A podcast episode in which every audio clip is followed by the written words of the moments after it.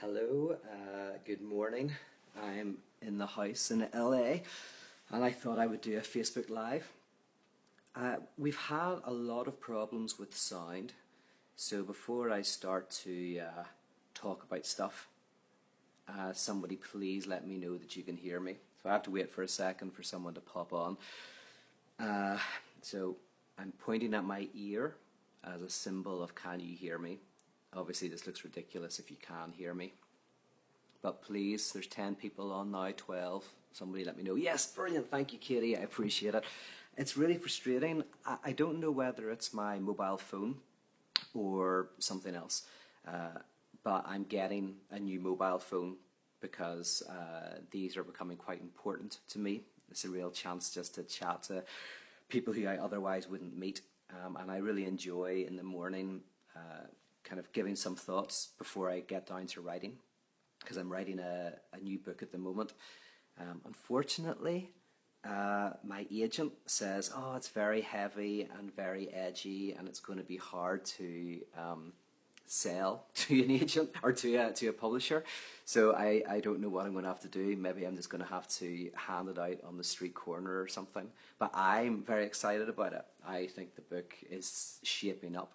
I actually um I've been I I wrote six books in a row, as some of you will know, um, and I I really had a sense of direction of where that was going. But after the Divine Magician, I felt that I needed to take a break, uh, go away, and and think about the next stage of my project. And it really took a year, maybe more than a year. And I did write a book in the interim. I wrote it like fifty thousand words anyway, but it just didn't feel right. It just didn't feel like I had what I wanted to do. And every now and again, I'd wake up and I'd be like, I know exactly what I want to write. Uh, but that wouldn't um, stick with me. I would look at I would look at it a week later and I'd be like, no, this this isn't this isn't the direction I want to go. So that has changed, and I have a really clear sense of what I want to do. I'm going to be looking at uh, data, the absurd, Christianity, um, trauma, uh, and uh, you know, kind of really building what I the work that I've done before, but hopefully, kind of continuing to to go deeper and wider with that, uh, because you know, this is not just kind of intellectual stuff I want to play with. Um, that's why, although I, I love people in the academy, I never went that direction. I'm, I'm much more interested in ideas and how they work. So this new book again will be both theory, but also a technology of the self, uh, a way of uh, undergoing personal and social transformation, and you know the the, the task of trying to um, uh, you know bring positive change in our lives, the lives of the people around us, the lives of our communities. So anyway, there you go. I'm writing away. Um, Facebook Lives are a great chance for me to just like throw out little tidbits. So thank you for joining me. Um, obviously, say hi. Tell me where you're where you're watching from. Um, it's always fun to, to see the, the various places around the world um, that you're coming from. It's like we've got this eclectic community of people all over who are interested in some of these ideas. Um, what else has been going on in my life before I talk about the subject? Uh, you know, some of you, I was in Detroit. I love Detroit. Very, very cool place. Um, I am preparing for my last event of 2016, which is going to be in LA. I've had a busy year. I've been traveling around, um, doing lots of work, meeting lots of people, and I wanted to finish off with uh, a weekend event where I live, just round the corner. So that's on the 12th of November. Uh, I think some of you will be there. Uh, my comedian Elliot Morgan is going to be there. Uh, I might have you know one or two other people popping in.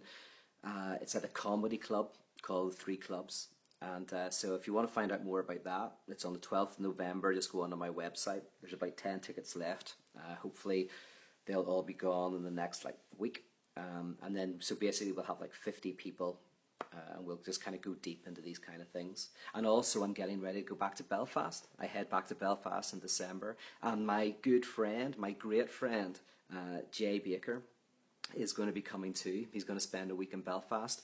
Uh, so I've set up an event for him He's going to speak uh, a couple of times.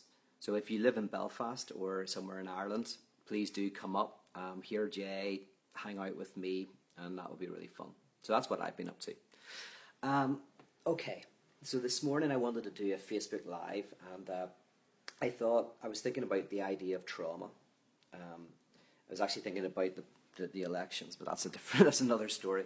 Um, but uh, and it, the, this idea of trauma, I thought, okay, I'll, I'll just um, reflect a little bit about what what trauma is, uh, how it functions, and how we can experience freedom from trauma.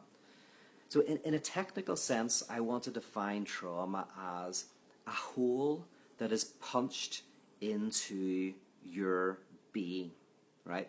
If you imagine a piece of paper and you've got a hole punch and you punch a hole into the paper, so the paper now has a gap, that, in a sense, is trauma. Trauma punches a hole into the core of your being. Um, now, in a sense, there is a fundamental trauma that all of us experience. That's part of being human. Before we experience traumas being done to us, there is a trauma that is life itself. And this is the ultimate trauma in a sense of uh, there is a point in your life where you are pre subject object. There is no subject me and there is no object out there in the world. There is just a body of experiences. Maybe it's in the womb. Uh, usually we think it, it happens up to about six months uh, old, there is this sense of the child is pre-subject and object. Now, this isn't some sort of new age kind of thing. It's it's, it's just kind of commonsensical in a way that that that to be human, to be a self, is to experience a subject and an object. The subject-object distinction. Now, the point when that happens, that is the punching of a hole into being, a gap arises between subject and object that didn't exist before. There was just this. So this this breakdown of the world into subject and object where there is a gap between the two and we experience that gap that is traumatic for the child. Paul tillich called it ontic shock but it's the shock of being. Shock of oh my goodness i'm a human being and i'm so i'm separate from other things and it's it's kind of terrifying. And you see you know weaning the weaning process when children are are having to separate from their mother, you, you see the, the trauma of this. This is kind of a sense of I felt like at one and now I don't. Um, now, as we grow, there are various other traumas that happen in our lives. Even if we grew up in a very kind of healthy and safe environment, there are traumatic experiences. Um, but uh, for many people, um, there are like severe physical, sexual um, abuse. Uh, they experience extreme poverty, um, extreme isolation. Uh, they are mistreated and abused. And one of the things that happens when these are experienced as a trauma is that a person feels like something has punched into their being and made them broken or dirty, or the experience of this profound guilt now, all of these things presuppose um, a healthy state. So, broken means you feel like you were at one stage not broken and now you're fragmented. To be dirty means that you at one stage felt clean and now you're dirty. Guilt means basically there's something has been taken away from you. You could have been something. So, you know, guilt is the not living up to something. It's something has been taken from you and now you cannot be the person that, that you want to be. Right? All of these are ways of saying there is now a gap in the heart of your being. It's like when you're sick. You imagine when you were healthy. You don't. Whenever you're. It's whenever I'm sick, I'm always like, I need to remember what it's like to feel healthy because oh my god that's such an amazing experience. But then whenever you're feeling fine you forget it. Like it's it, feeling healthy is kind of what comes up when you're feeling sick. When you're feeling sick then you go oh my goodness how i felt last week. That's what healthy is. I should appreciate that more. Um, in the same way if you feel dirty you go oh i felt clean last week. Wow but last week you weren't thinking i feel clean. You were just walking around. But now that you experience a sense i feel dirty it's like that that was wonderful. Or broken means, oh, last week I didn't feel broken. Um, or as I say, guilt. Oh, last week I didn't feel this weight of guilt. So trauma, in a sense, helps makes us feel like we are lacking in something. Something has has happened, um, and there is this gap in our being. Um, now, sadly, one of the one of the psychological rules as such is we want to try to, well, this is healthy. Well, we want to get rid of this sense of lack. You know, fine, this gap, this trauma. But what we try to do is we try to fill it with all sorts of things. Sometimes it's revenge. Sometimes we pass on abuse. Uh, often people who have been abused uh, have this strong compulsion to pass that abuse on, whether it's physical abuse or emotional abuse or um, you know attacking someone, destroying their reputation or their lives, whatever it is. With this this pain, this trauma in our lives, there is this temptation to pass that on, to think that we can get rid of it by giving it to somebody else, or we can fill that lack through something, whether it's revenge or religion uh, or drugs, um, alcohol, whatever it is, something can fill that lack that we experience in our being, in the core of us. Something has been robbed from us, something has been taken from us, and we can, we can fill that. Now, um, think about the trauma in terms of debt in economics. In economics, debt is the name for a nothingness that is something. If you have a lack of money, that's one thing. But if you have debt, that's another. There are two types of nothingness. So you don't have money, right? That's nothing. You, you, you have a lack of money. But you have debt. That's a nothingness that is something. A debt is a lack that binds you to institutions that you don't like, that forces you to work in jobs that you don't want to work in, that forces you to to um, uh, to to, to experience stress that might cause physical illness. Debt is a nothingness that is something. It is a lack that we feel that we need to fill. Um, and so when we say we want to pay our debts, we're trying to fill the lack. We're trying to put something into that gap. There is a lack of money, and if we pay or someone else pays the debt, they fill that lack and it dis- disappears. Now, that's a fantasy for most of us. For most of us, we will never pay our debts. We will die in debt. The payment of debts is this fantasy that keeps us in jobs we hate, um, doing things we despise. For many of us, you know. Um, but there's a different way of getting rid of debt. And that is not the payment of debt, that's the forgiveness of debt. Now, if you experience the forgiveness of debt, no one pays it. No one pays the debt. No one fills that lack. Rather, somebody says, that nothing is nothing. I am rendering that nothing nothing. I am rendering that nothing that is destroying your life into a nothing that is of no consequence whatsoever. Now, I think this helps us understand what forgiveness actually means. Uh, to experience forgiveness is to experience the robbing of the sting of that lack that you feel in your being. To have experienced the trauma, to have experienced some sort of abuse, for example, and you feel this this lack. I can't be the person I would like to be. This person robbed my innocence. They robbed something of me. Uh, instead of trying to fill that, finding some way to kind of like, you know, say drugs or religion or revenge or whatever it is to fill that, the experience of forgiveness is the experience of somehow, and it's very, very difficult to do, but the experience where you go, that lack, that hole that has been punched into my being, is nothing. It's robbed of its sting.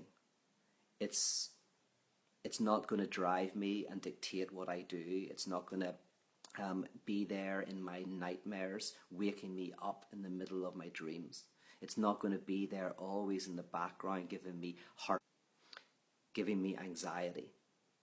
The nothingness I accept. And in that, you actually rob it of its power it becomes powerless. It, it, it no longer kind of defines you. You know, it doesn't doesn't dictate your your life anymore.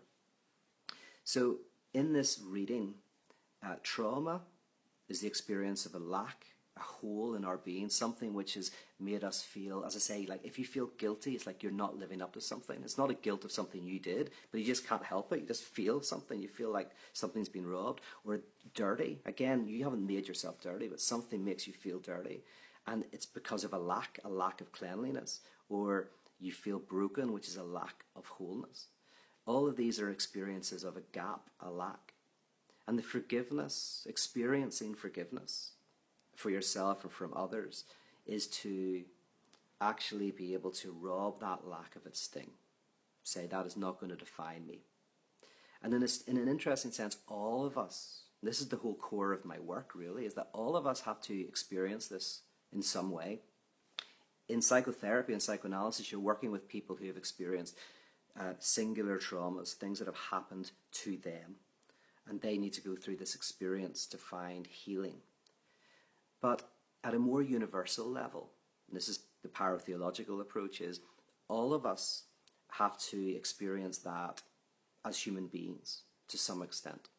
We are marked by a sense of lack and we try to fill it, we try to pay it, we try to get rid of it. And that's what fuels so much secular and sacred religion. That which says you can be whole and complete if only you have the right car, enough money, good looks, uh, the right religion, say the right prayer, etc., etc., etc. That's the payment of debt. But the forgiveness of debt is to somehow say, as human beings, there is something about lack that is part of who we are and what we are and we can find freedom from that by very gradually coming to accept it. Okay, so there's some thoughts. Anyone got any questions or ideas or thoughts on that? Katie says in Bali they believe the child is not a human but a god until six months old. Oh, that is fascinating. Wow. Katie, I have to look into that. That's really interesting.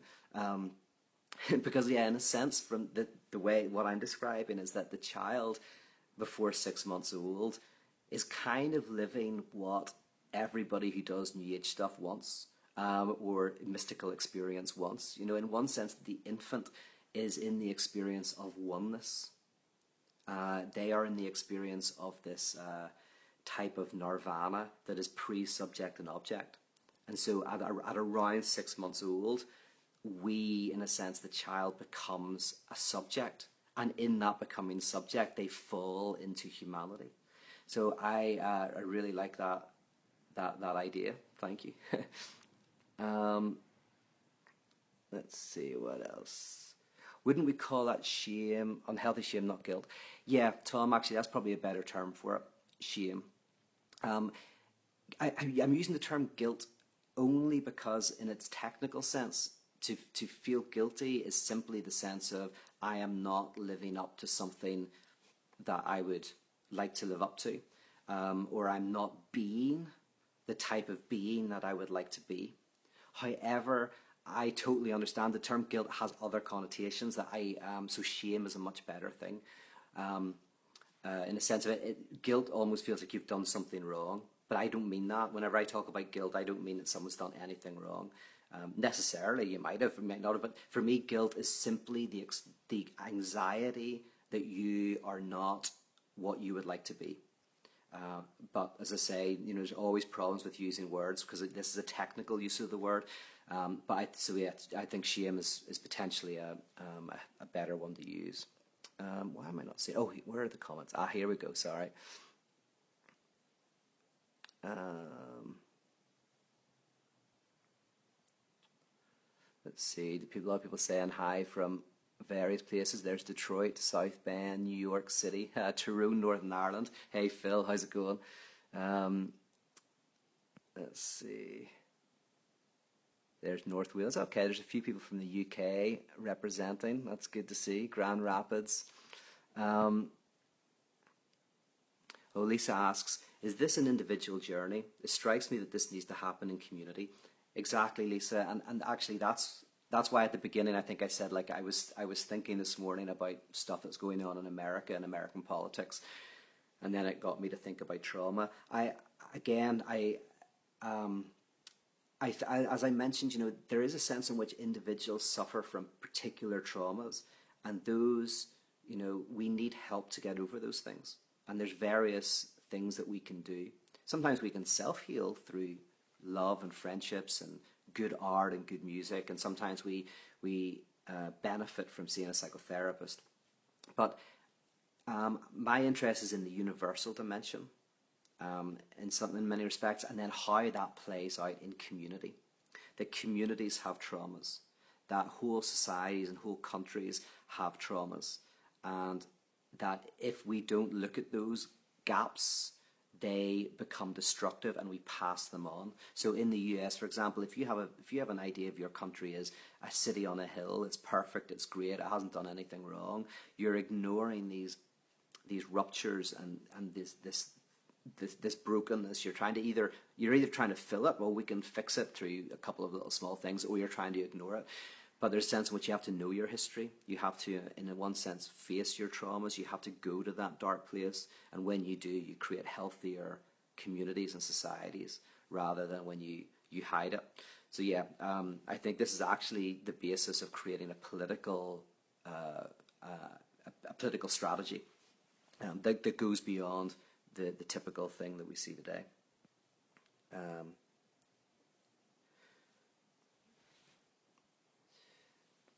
yeah, Tom's just doing some some more stuff on shame and guilt. Yeah, I like that. I like that. There's Samuel. What's the difference between feeling guilt and having guilt? Is there a difference? Okay, difference between feeling guilt and having guilt. There could be a difference there. I, I'm the way I use basically Paul Tillich I mean, he says there. He says there's like three experiences of anxiety in our lives. Anxiety is the experience of lack, the experience of nothingness. So, in a sense, anxiety is always connected to trauma because trauma is a lack. And the three that he says is, I think, it's anxiety over death, which is a lack of life. Anxiety over um, a lack of meaning, so dissatisfaction, um, and a lack on uh, of a certain way of being that you're not. So, one is death, the lack of your life. the second is lack of um, what you have. You, you think you could live a better life. You think you could have more stuff. You could be satisfied. And the other is a lack in who you are. Um, and the lack in who you are, the name for that is, is guilt. Technically, in a technical sense, in a theological, philosophical sense. Um, and so feeling guilt is, is having the feeling or the experience that, that somehow some form of being that you would like to be um, it, you're not you're not living into that. Whether that's been robbed from you or you've done something wrong, so you feel guilt if you don't give money to somebody on the street because you go like, if I was a nicer person, I would give money. In other words, I have an idea of me as a nicer person giving money, but also you can have this experience of anxiety if you know there's been some sort of abuse which prevents you from being able to love other people, to be sexually intimate with other people, and so in a sense you're feeling like I've been robbed of who I could be. You know, if, if that hadn't happened to me, I would not have these issues with intimacy. Uh, but so, but that of course, but there's nothing you've done wrong. But there's just this sense in which you're going like, there's something I want to be that I that I cannot be. Um,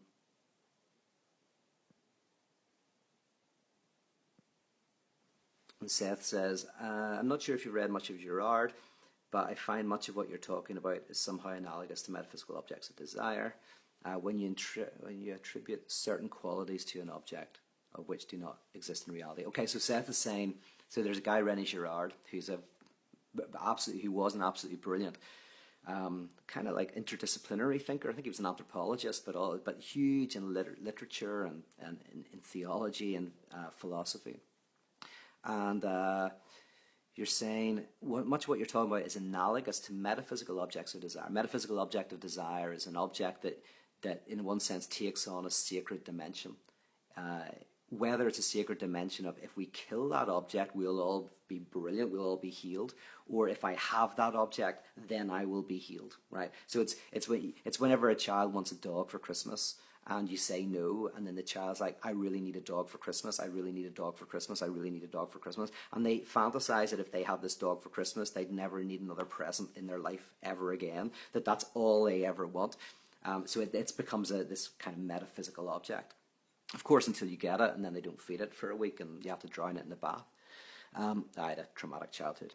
um, so uh, when you attribute certain qualities to an object which do not exist in reality. Yeah, so I, I yeah, Rene Girard's great. I haven't read him as in depth as I should, but the, what I've read of him, I think we're we're pretty we're pretty close, and um, all of that. Uh, okay. Um, by the way, like I feel kind of bad. Like this is not me doing my bells and whistles talk. I'm not. There's no pyrotechnics. I don't have Eye of the Tiger playing in the background. Um, I don't have like fancy cameras or I'm using my iPhone and I don't have fancy lights. And actually, as soon as I started this, they started mowing the lawn next door. So it's it's all very rough and ready.